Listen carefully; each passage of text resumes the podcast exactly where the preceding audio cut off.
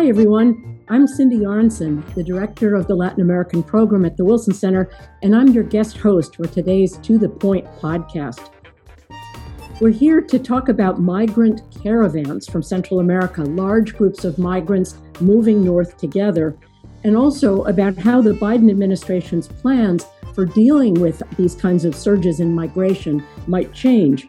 Joining me for today's discussion is Ricardo Zúñiga, a senior diplomatic fellow at the Wilson Center who's on leave from the State Department. Ricardo is actually from Honduras, and he's also one of the lead authors of a new study published by the Wilson Center last month, which evaluates U.S. assistance to Central America and how it might be better channeled. Ricardo, thanks so much for joining us.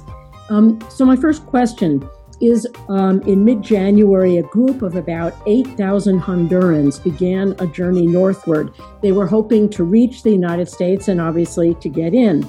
But isn't this the Biden administration's worst nightmare? Um, that potential migrants would be attracted to come to the United States because of a perception that immigration policy would not be as restrictive as it had been under the Trump administration. Well, thank you very much, Cindy. And you're absolutely right that this had been a concern among uh, many of the people looking at what immigration uh, patterns might look like after a change in administration, because very typically there had been uh, not just actual information, but an enormous amount of misinformation that was used to uh, by coyotes and smugglers to stimulate the kind of movements that make money for them. Uh, but there's also just plain word of mouth. And so there were concerns that might be the case. On top of that were uh, the hurricanes that struck Honduras, El Salvador, Nicaragua, and Guatemala uh, in uh, very recently, and that caused tremendous damage. Some of the worst storms to hit since Hurricane Mitch. And what we saw was enormous displacement, uh, primarily in Honduras and Guatemala. So there was a large pool of people that looked like they were prepared to travel, and in fact, they did an enormous component of the people that uh, were among those 8,000 were people who didn't have a home. Uh, and according to some journalists who were with the group, they knew in general that there had been a change in the U.S. administration, but by far the largest driver was the fact that these they, they had lost everything and felt like their only option was to leave uh, leave Honduras. Thanks, Ricardo. So this particular group was beat back, including very violently, uh, by Guatemalan troops, uh, soldiers. Um, and the Trump administration had actually been quite successful in twisting the arms of Central American governments, um, the Mexican government, to stop migrants in their tracks, to keep to to turn them around before they reached the southern U.S. border. So, how, if at all, do you think these agreements with other countries in the region might be modified by the Biden administration? I think first of all, the the point that you raised earlier about the caravans being anticipated. In fact, they were, and there were some arrangements between the governments of Honduras, Guatemala, and Mexico to constrain the travel, not only because of the concerns about ir- irregular migration and um, the fact that in Mexico um, this has become an issue as well as it is in the United States.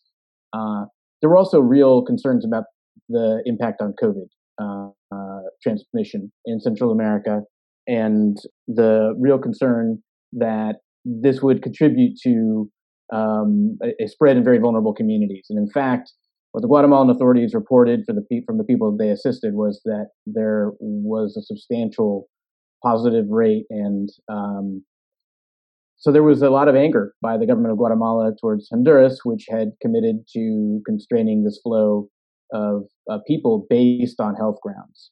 And that was uh, reinforced by the government of Mexico, which praised the Guatemalan response again because of both the concerns about migration and um, and, and health issues.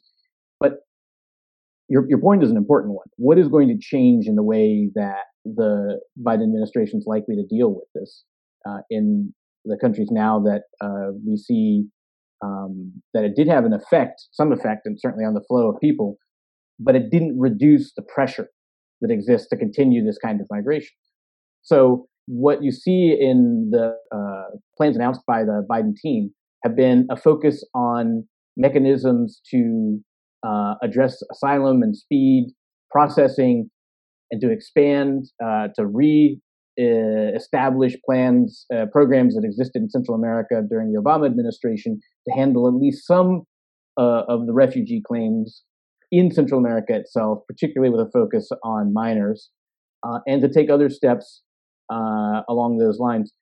Now, in, there is also real uh, skepticism among the Biden team about whether the ACAs, these agreements, these third country agreements, safe third country agreements, were really in compliance with U.S. commitments under you know, under uh, international law related to asylum.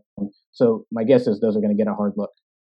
You mentioned um, these devastating hurricanes that hit Honduras, Nicaragua, affected millions of people in Central America. Um, but there's actually been a fair amount of assistance from the United States, from uh, international uh, relief uh, agencies.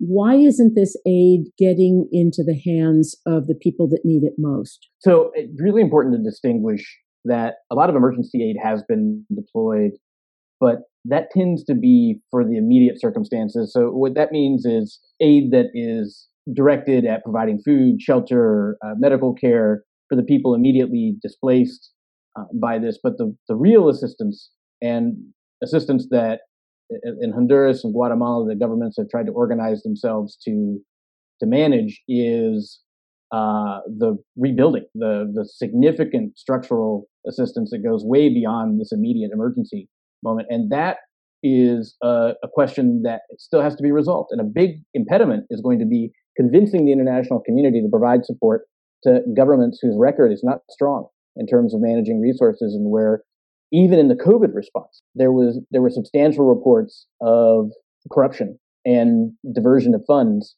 uh, and so in this environment, it just it ties directly to why the Biden administration wants to focus on governance issues as part of its approach, so that even in an emergency, and especially in an emergency, the international community will feel some greater confidence that they can um, provide assistance that's going to reach its destination it is a real problem and uh, something that is impeding this larger uh, rebuilding effort. Thanks. And you mentioned a moment ago um, asylum policy. And within days of, of his inauguration, um, President Biden sent um, to Congress a proposal for comprehensive immigration reform. What what do we know, or what do we anticipate about the ways that U.S. asylum policy might change in ways that make the process more fair, more humane, more efficient, uh, mm-hmm. without simply attracting huge numbers of people that hope to get into the United States by claiming political asylum. So the uh, legislation that the Biden administration in, is has submitted to Congress, it's apparently been submitted, but is not public yet.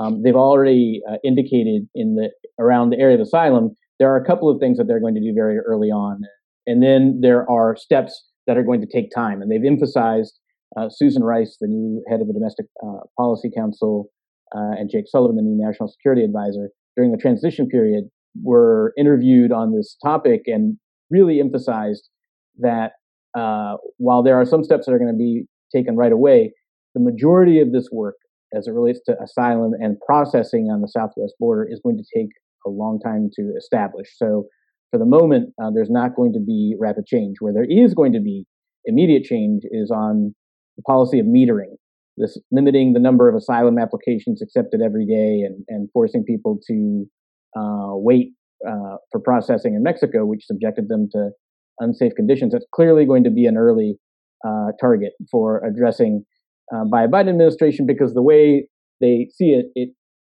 uh, potentially puts us out of compliance with our international commitments uh, and with long-term U.S. policy. The other thing is that the bill submitted by the administration, according to the fact sheet that's been uh, put forward by the administration, is going to provide additional funds to uh, clear out the asylum backlogs and provide the uh, amount of both technical and personnel related support to be able to process these cases more efficiently.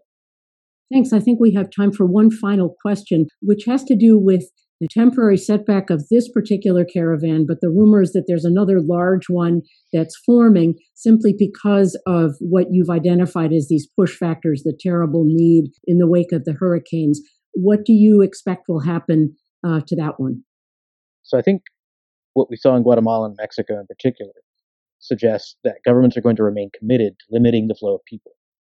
I mean, I think they have to think from the perspective, again, not just of Guatemala, which looks at immigration not just domestically, but through the lens of its relationship with the United States. You also have Mexico, which looks at it through the lens of its relationship with the United States, but also through its own domestic concerns about the flow of people at a time when Mexico is reeling from COVID and from a massive economic downturn. So you have a foreign policy concern on Mexico's part, a domestic motive to drive what they emphasize and what the Guatemalan government emphasizes is a commitment to safe, legal, and orderly migration. Obviously, these are politically sensitive issues for both the Mexican and Guatemalan governments, but they see a value to maintaining strong control over uh, migration through their countries, not only because of the immediate considerations uh, for their own uh, populations, but also because they're aware that the Biden administration submitted this comprehensive immigration bill. Essentially, neither Guatemala nor Mexico wants to be responsible for derailing this important uh, legislation. It's legislation that's important to their own populations uh, domestically and because they represent very large communities for both countries in the United States. Ricardo Zúñiga, thanks so much for joining us. Thanks to our listeners of the To the Point podcast, and special thanks to our producer, Oscar Cruz. Thank you so much, Cindy.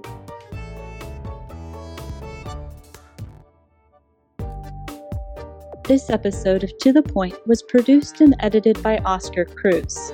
For sponsorship opportunities, please contact us at lap at wilsoncenter.org. Thanks for listening.